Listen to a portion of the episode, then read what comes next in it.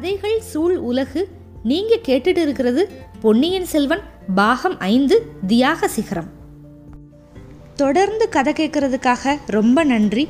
உங்களோட ஃபீட்பேக் எங்களுக்கு ரொம்ப இம்பார்ட்டண்ட் டிஸ்கிரிப்ஷன் பாக்ஸில் இருக்கிற இமெயில் ஐடிக்கு உங்கள் ஃபீட்பேக் அனுப்புங்க. இப்போ கதைக்குள்ளே போகலாம்.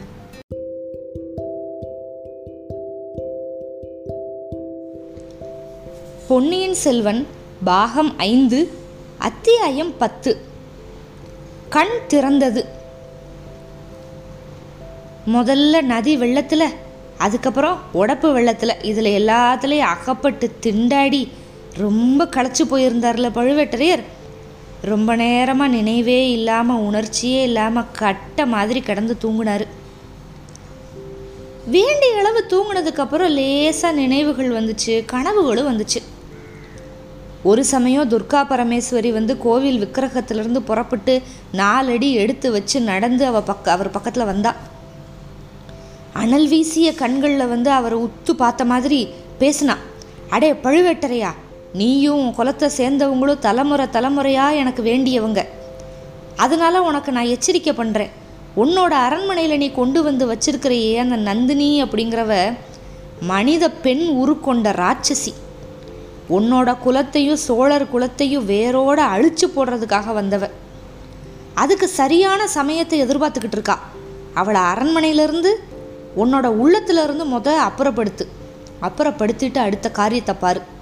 இல்லைனா உனக்கும் உன் குலத்துக்கும் என்றைக்குமே அழியாத அபகீர்த்தி தான் நடக்கும். இந்த மாதிரி எச்சரிக்கை கொடுத்துட்டு தேவி மறுபடியும் போய் விக்கிரகத்துக்கு உள்ளே புகுந்து கலந்துட்டா. பழுவேட்டரையர் அப்படியே திட்டுக்குன்னு எந்திரிச்சிட்டாரு. அவர் உடம்பு அப்படியே கிட்டு கிட்டு கிட்டு கிட்டு நடுங்கிட்டு இருந்துச்சு. நம்ம கண்டது கனவு தான் அப்படின்னு நம்புறதுக்கு கொஞ்சம் சிரமமாக தான் இருந்துச்சு. ஆனாலும் அப்படி தான் இருக்கணும் அப்படின்னு தீர்மானிச்சுக்கிட்டாரு. பொழுது நல்லா விடிஞ்சிருந்துச்சு. புயலோட உக்கிரமும் தணிஞ்சிருச்சு. மழை நின்று போச்சு. சோங்கிற சத்தம் மட்டும் கேட்டுக்கிட்டே இருந்துச்சு. கோவில் வெளிமண்டபத்தோட விளிம்பில் பக்கத்தில் வந்து நின்று சுற்றி சுற்றி பார்த்தாரு. பார்த்த காட்சி எதுவுமே உற்சாகமெல்லாம் கொடுக்கல. ஏன்னா கொள்ளிடத்தோட உடப்பு வந்து இதுக்குள்ளே ரொம்ப பெருசாக போயிருந்துச்சு. நதி வெள்ளத்தில் ஏறக்குறைய பாதி வெள்ளம் வந்து அந்த உடப்பு வழியாக குபு குபு குபுன்னு பாஞ்சுக்கிட்டு இருக்க மாதிரி இருந்துச்சு. கிழக்கு திசையிலேயும் மேற்கு திசையிலேயும் ஒரே வெள்ளக்காடு. கோவிலை அடுத்து கொஞ்ச தூரம் வரைக்கும் வெள்ளம் சுழி போட்டுக்கிட்டு துள்ளி குதிச்சுக்கிட்டு போச்சு. அதுக்கப்புறமா குட்டை புதர்களும் மரங்களும் அடர்ந்திருந்த காட்டு பிரதேசம் ரொம்ப தூரத்துக்கு தெரிஞ்சுது. சரி இது திருப்புறம்பிய கிராமத்துக்கு பக்கத்தில் இருக்க காடாக இருக்கணும். அந்த காட்டுக்கு நடுவில் எங்கேயோ தான் அந்த கங்க மன்னன் பிரிதி விபதிக்கு வந்து வீர கல் நாட்டினாங்கல்ல அந்த பழைய பள்ளிப்பட கோயில் இருக்கணும் அப்படின்னு ஏதோ ஒரு யூகம் மாதிரி பண்ணிக்கிட்டாரு. அந்த பள்ளிப்படை இருந்த இடத்துல நூறு வருஷத்துக்கு முன்னால் நடந்த பெரிய யுத்தம் அவருக்கு ஞாபகத்துக்கு வந்துச்சு. அந்த போரில் வந்து சோழகுலத்துக்கு உதவியா? அவரோட முன்னோர்கள் பழுவேட்டரையரோட முன்னோர்கள் வந்து என்னெல்லாம் பண்ணியிருக்காங்க? வீர சாகச செயல் பண்ணியிருக்காங்க. இதெல்லாம் ஞாபகப்படுத்திக்கிட்டாரு. அப்பேற்பட்ட பெரிய பழமையான குலம் நமது. இந்த நந்தினினால உண்மையிலேயே அவக்கேடு வந்துருமோ? துர்கா பரமேஸ்வரி வந்து கனவுல வந்து சொன்னதில் ஏதாவது உண்மை இருந்தாலும் இருக்குமோ? எப்படி இருந்தாலும் இனிமேல் சர்வ ஜாக்கிரதையாக இருக்கணும். நந்தினியோட அந்தரங்கம் என்ன அப்படிங்கிறதையும் கண்டுபிடிச்சே ஆகணும். முதல்ல இங்கேருந்து தப்பிச்சு போகணும். அதுக்கப்புறம் தானே மற்ற காரியமெல்லாம் பண்ண முடியும்? திருப்புறம்பயம் கிராமத்துக்கு போயிட்டா அங்கே ஏதாவது உதவி வாங்கிக்கலாம். படகு கவுந்துச்சுல அங்கேருந்து தப்பிச்சவங்க யாராவது நம்மளை மாதிரி இருந்தாங்க அப்படின்னா அவங்களும் அங்கே வந்திருப்பாங்க. ஆனால் வெள்ளத்தை கடந்து எப்படி திருப்புறம்பியம் கிராமத்துக்கு போகிறது இந்த கோயிலை சுற்றி உடப்பு வெள்ளம் இப்படி சுழி போட்டுக்கிட்டு ஓடுது. இதில் ஒரு மத யானை இறங்கினா கூட அடித்து தள்ளிட்டு போயிடும் இதை எப்படி தாண்டி செல்றது? இந்த உடப்பு வெள்ளம் கோயிலை சுற்றி சுற்றி கீழே கீழே கீழே குழி தோண்டி பறிச்சுக்கிட்டு இருக்கிறது தின்னும். கோயில் எப்போ விழுகுமோ தெரியாது. துர்கா பரமேஸ்வரியோட சக்தியினால் விழாமல் இருந்துச்சுன்னா தான் உண்டு. ஆனாலும் அங்கேருந்து எப்படி வெளியேறது? உடப்பு வெள்ளம் வடியணும் அப்படின்னு காத்துக்கிட்டு இருந்தால் எத்தனை நாள் ஆகும்னு சொல்ல முடியாது. நல்ல வேலை வேறு ஒரு வழி இருக்குது கோயிலுக்கு முன்னால் பிரம்மாண்டமாக ஒரு வேப்ப மரம் இருந்துச்சு. புயல் காற்றுல விழுகாமல் அது எப்படியோ தப்பிச்சு பொழைச்சிருக்கு. ஆனால் கோயிலை சுற்றி துள்ளி துள்ளி போய்கிட்டு இருந்த அந்த உடப்பு வெள்ளம் அந்த வேப்ப மரத்தை சுற்றி சுழியிட்டு அப்படியே குழி பறிச்சுக்கிட்டே இருந்துச்சு. கோயில் விழுகிறதுக்கு முன்னால் அந்த மரம் விழுந்துடும் அது நிச்சயம். மரம் விழுந்துச்சுன்னா அநேகமாக மேற்கு திசையில் இருக்கிற காட்டு பிரதேசத்துக்கு ஒரு பாலம் மாதிரி அது விழுந்தாலும் விழுகும். இல்லைனாலும் வெள்ளை வந்து மரத்தை அப்படியே அடிச்சுக்கிட்டு போய் எங்கேயாவது கரையோரத்தில் சேர்க்கும். மரம் விழுந்ததுமே அதுக்கு மேலே நம்ம தொத்து ஏறிக்கிட்டோம்னா எப்படியாவது தப்பிச்சு பொழைச்சிடலாம். அது வரைக்கும் இந்த கோயிலில் தான் இருக்கணும். தேவியோட கருணையினால் இன்னும் ஒரு நாளுக்கு சாப்பிடலாம். பசியாடுறதுக்கு பிரசாதம் மிச்சம் இருக்குது மரம் விழுகிற வரைக்கும் அல்லது வெள்ளை வடிகிற வரைக்கும் இங்கேயே பொறுமையோடு இருக்க வேண்டியது தான். அதை தவிர வேற என்ன செய்கிறது அவசரப்படுறதுல எந்த பயனும் இல்லை. நம்மளால் இந்த உலகத்தில் இன்னும் ஏதோ ஒரு பெரிய காரியமெல்லாம் நடக்க வேண்டியது இருக்குது அதனால தான் தேவி ஜெகன்மாதா நம்மளை வெள்ளத்தில் சாகாமல் காப்பாற்றிருக்கா அதனால் மேலே நடக்க வேண்டியதற்கும் துர்கா பரமேஸ்வரியை வழிகாட்டுவல்ல? அப்படின்னு முடிவு பண்ணிவிட்டு அங்கேயே உட்காந்துட்டார் அன்னைக்கு பகல் முழுக்க போச்சு. அதுக்கப்புறம் இன்னும் ஒரு இரவு ஒரு பகல் போச்சு. புயல் வந்து தான் போன இடமெல்லாம் அதாகதம் பண்ணிக்கிட்டே மேற்கு திசையை நோக்கி போயிடுச்சு தூவானமும் விட்டுருச்சு. ஆனால் துர்காதேவி கோயிலில் மாட்டிக்கிட்ட பழுவேட்டரையருக்கு மட்டும் விடுதலை கிடைக்கல. கொள்ளிடத்து வெள்ளம் அப்படியே குறைஞ்சது மாதிரி தெரிஞ்சுது. ஆனால் உடப்பு வர வர வர பெருசாகிக்கிட்டே வந்துச்சு. கோயிலை சுற்றி போன வெள்ளம் வந்து குறையவே இல்லை. ஆழம் வந்து அதிகமாகிக்கிட்டே இருக்குது ஆனால் எப்படி ஆழம் எவ்வளவுன்னு அளந்து பார்க்குறது? அல்லது இந்த உடப்பு வெள்ளத்தில் இறங்கி நீந்தி போகிறத பற்றி யோசிச்சு தான் பார்க்க முடியுமா என்ன? கடைசியாக அன்னைக்கு சூரியன் அஸ்தமிக்கிற நேரத்தில் பழுவேட்டரையர் எதிர்பார்த்தபடி கோயிலுக்கு முன்னாடி இருந்த அந்த பெரிய வேப்ப மரமும் விழுந்துருச்சு. விழுந்த மரம் நல்ல விளையா உடப்பு வெள்ளத்தோட மேற்கு கரையை தொட்டுக்கிட்டு கிடந்துச்சு. சரி அது வழியாக அந்த பக்கம் போகலாம் அப்படின்னு பழுவேட்டரையர் வந்து ஆயத்தமானார். இரவில் புறப்பட்டு அந்த காட்டு பிரதேசத்தில் எப்படி வழி கண்டுபிடிச்சி போகிறது அப்படின்னு கொஞ்சம் தயங்கினார். அப்புறம் அது கொஞ்ச நேரம் தயக்கம்தான். சில கன நேரம் உடனே புறப்படணும் அப்படின்னு முடிவு பண்ணிட்டு அந்த பேர ஆபத்திலிருந்து காப்பாற்றின துர்கா பரமேஸ்வரிக்கு நன்றி செலுத்துறதுக்காக அந்த சந்நிதிக்கு போனார். சந்நிதியில் விழுந்து நமஸ்காரம் பண்ணார். நல்லா விழுந்து பண்ணார். அப்போ அவர் உடம்பு சிலிர்க்கிற மாதிரி ஒரு குரல் கேட்டுச்சு.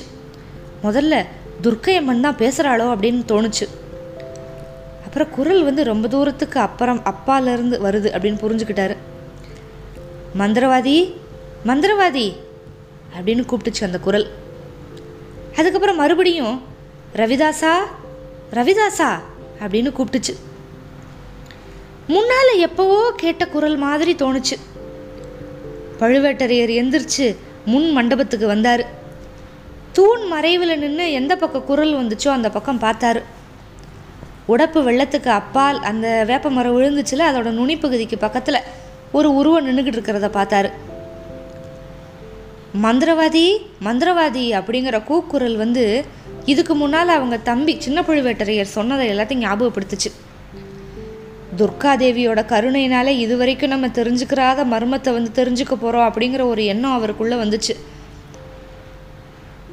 அசையாமல் நின்றுக்கிட்டாரு அக்கறையில் இருந்த உருவம் வந்து இப்போ என்ன பண்ணுச்சுன்னா அந்த விழுந்த வேப்ப மரம் வழியாக உடப்பு வெள்ளத்தை கடந்து வர ஆரம்பிச்சது. இது வரைக்கும் வாழ்நாளில் பண்ணாத ஒரு அதிசயமான காரியத்தை பழுவேற்றையரப்ப பண்ணிட்டாரு. கோவில் முன் மண்டபத்தில் சட்டுன்னு போய் படுத்துக்கிட்டாரு. தூங்குறது மாதிரி பாசாங்க பண்ண ஆரம்பிச்சிட்டாரு. ஏன்னா ரவிதாசன் அப்படிங்கிற மந்திரவாதியை பற்றி தெரிஞ்சுக்கணும் அப்படிங்கிற ஆசை வந்து அவருக்கு அவ்வளோ வந்துருச்சு. அவன் வந்து நந்தினியை பார்க்கறதுக்காக அரண்மனைக்கு வந்த மந்திரவாதியாக தான் இருக்கணும். அவனுக்கும் நந்தினிக்கும் உள்ள தொடர்பு உண்மையில் எப்படிப்பட்டது? அவனை இந்த இடத்துல இந்த வேளையில் யார் தேடி அலையிறது? எதுக்காக தேடுறான்? இதெல்லாம் தெரிஞ்சுக்கிட்டா ஒருவேளை நந்தினி வந்து நம்மளை உண்மையிலேயே வஞ்சிட்டு வர்றாளா? அப்படிங்கிறத பற்றியெல்லாம் தெரிஞ்சுக்கலாம்ல? ரவிதாசன் மட்டும் நம்மக்கிட்ட சிக்கிக்கிட்டான். அவன்கிட்ட உண்மையை தெரிஞ்சுக்காமல் விடுறதில்ல அப்படின்னு உறுதியாக படுத்துக்கிட்டாரு அப்படியேவும். தூங்குற மாதிரி பாசாங்கு பண்ணிக்கிட்டு இருந்த ஒரு பக்கத்தில் அந்த மனுஷன் வந்தான். மறுபடியும் ரவிதாசா ரவிதாசா அப்படின்னு கூப்பிட்டான். ஆஹா இந்த குரல் எங்கேயோ கேட்ட குரலால் இருக்குது கடம்பூர் மாளிகையில் இதுக்கு முன்னால் ஒரு தடவை வேலை நாட்டை ஆடி குறி சொன்னானே. அந்த தேவராளன் குரல் மாதிரியில் இருக்குது இவன் கழுத்தை பிடிச்சி இறுக்கி உண்மையை சொல்ல வச்சிருவோமா? வேண்டாம் வேண்டாம் இன்னும் கொஞ்சம் நேரம் பார்ப்போம் இவன் மூலமாக மந்திரவாதி ரவிதாசனில் பிடிக்கணும். அதான முக்கியமான காரியம். ஏ மந்திரவாதி சூரியன் அஸ்தமனம் ஆகிறதுக்குள்ளேயே தூங்கிட்டியா? அல்லது செத்து தொலைஞ்சு போயிட்டியா? அப்படின்னு சொல்லிக்கிட்டே வந்த மனுஷன் வந்து பழுவேட்டரையரை தொட்டு அவரோட முகம் தெரிகிற மாதிரி உடம்ப ஒரு புரட்டு புரட்டினான். அப்படி புரட்டியுமே பழுவேட்டரையர் வந்து ஆடாமல் அசையாமல் கிடந்தார். பின் மாலையும் முன்னிரவு கலந்து மயங்கி அந்த நேரம் மங்கலான வெளிச்சம். தேவராளன். ஆமாம் அவனே தான் கரெக்டாக தான் கண்டுபிடிச்சிருக்காரு அவர். பழுவேற்றையரோட முகத்தை பார்த்தான். கண்களை நல்லா தொடச்சிக்கிட்டு இன்னொரு தடவை உத்து பார்த்தான். பீதி பயங்கர ஆச்சரியம் அவநம்பிக்கை எல்லாமே வந்துருச்சு அவனுக்கு. ஈன குரலில் ஊ ஓ ஆன்னு ஊளை இட்டுக்கிட்டே அந்த இடத்த விட்டு ஓட்டம் பிடிச்சிட்டான். பழுவேற்றையர் வந்து கண்ணை திறந்து நிமிர்ந்து உக்காந்து பார்க்குறதுக்குள்ளே அவன் கோவிலுக்கு முன்னால் இருந்த பலிபீடத்தை அதுக்கப்புறம் அந்த மண்டபத்தை ரெண்டு எட்டில் தாண்டிட்டு போய் வேப்ப மர பாலத்துக்கு மேலே ஏறி வேகமாக நடக்க ஆரம்பிச்சிட்டான். திரும்பி பார்க்குறதுக்கு கூட அவன் ஒரு கணம் கூட நிற்கலை ரொம்ப வேகமாக அந்த மரத்துக்கு மேலே ஓட்டமும் நடையும் தாவலுமா போய் அந்த கரைக்கு போயிட்டான். அடுத்த கணம் அந்த புதர்களும் மரங்களும் அடர்ந்த காட்டில் மறைஞ்சிட்டான். பழுவேட்டரையர் வந்து அவன் மிரண்டு தாவி ஓடுறத கண்கொட்டா வியப்போட பார்த்துக்கிட்டே இருந்தார். காட்டுக்குள்ளே போய் அவன் மறைஞ்சதோ ஐயோ சமயம் கிடச்சிது அவனை பிடிக்காம இப்படி விட்டுட்டோமே தப்போ அப்படின்னு ஒரு சந்தேகம் வேற. உடனே அவரும் குதிச்சு எழுந்து ஓடினார். தேவராளன மாதிரி அவ்வளவு வேகமாக அந்த மரப்பாலத்துக்கு மேலே தாவி தாவி போக முடியல. மெல்ல மெல்ல தட்டு தடுமாறி கிளைகளை அங்கங்கே பிடிச்சிக்கிட்டு தான் போனார்.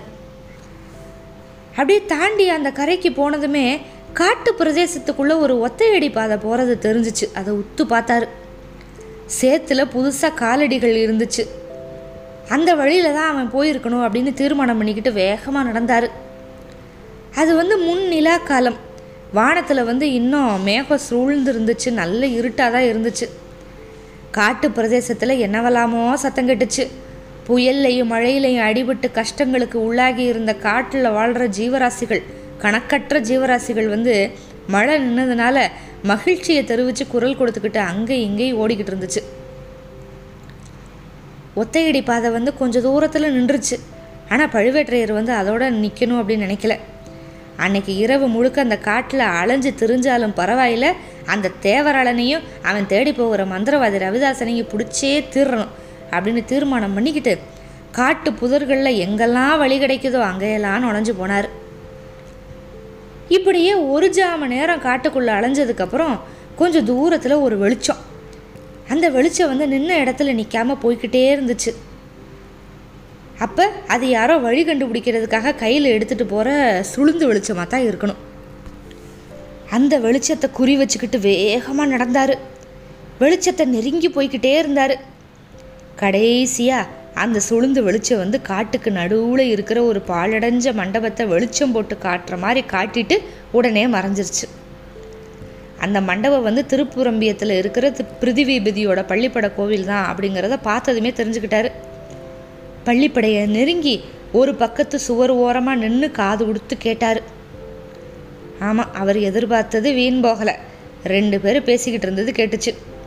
சத்தமாக வேற பேசினாங்க நல்லாவே கேட்டுச்சு. மந்திரவாதி உன்னை எத்தனை நேரமாக தேடிக்கிட்டு இருக்கேன் தெரியுமா? நீ ஒருவேளை வர முடியாமல் போயிருச்சோ? அல்லது உன்னையும் யமன் கொண்டு போயிட்டானோன்னு பயந்து போயிட்டேன். அப்படின்னா தேவராளன். மந்திரவாதி ரவிதாசன் வந்து கட கட கடன் சிரிச்சான். யமன் இதுக்கு என்கிட்ட வர்றான்? சுந்தர சோழனையும் அவனோட ரெண்டு பிள்ளைகளையும் தான் யமன் நெருங்கிக்கிட்டு இருக்கான்.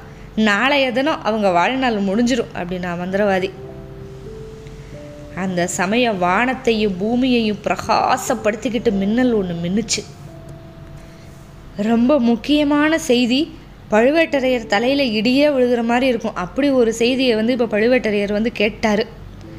இனிமே என்ன பண்ண போகிறாரு மேற்கொண்டு பார்க்கலாம். காத்திருங்கள். அத்தியாயம் பதினொன்றுக்கு மிக்க நன்றி.